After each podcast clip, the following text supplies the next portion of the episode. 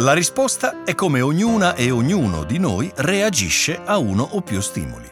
È diversa perché è diversa la suscettibilità e diversa la vulnerabilità. Va anche oltre la nostra fisicità, dipende dalla nostra suscettibilità ai diversi fattori e dal nostro essere psicofisico nella sua interezza, con la sua storia di esperienze fisiche, emotive, intellettuali e psicologiche e il suo presente, fatto anche di contesto familiare e sociale. Anche la risposta ad un intervento terapeutico risente della situazione generale che vive la paziente o il paziente e delle sue convinzioni. La risposta ha carattere relazionale, anche nei confronti della del terapeuta. La risposta alla interazione virale è differenziata nei due sessi.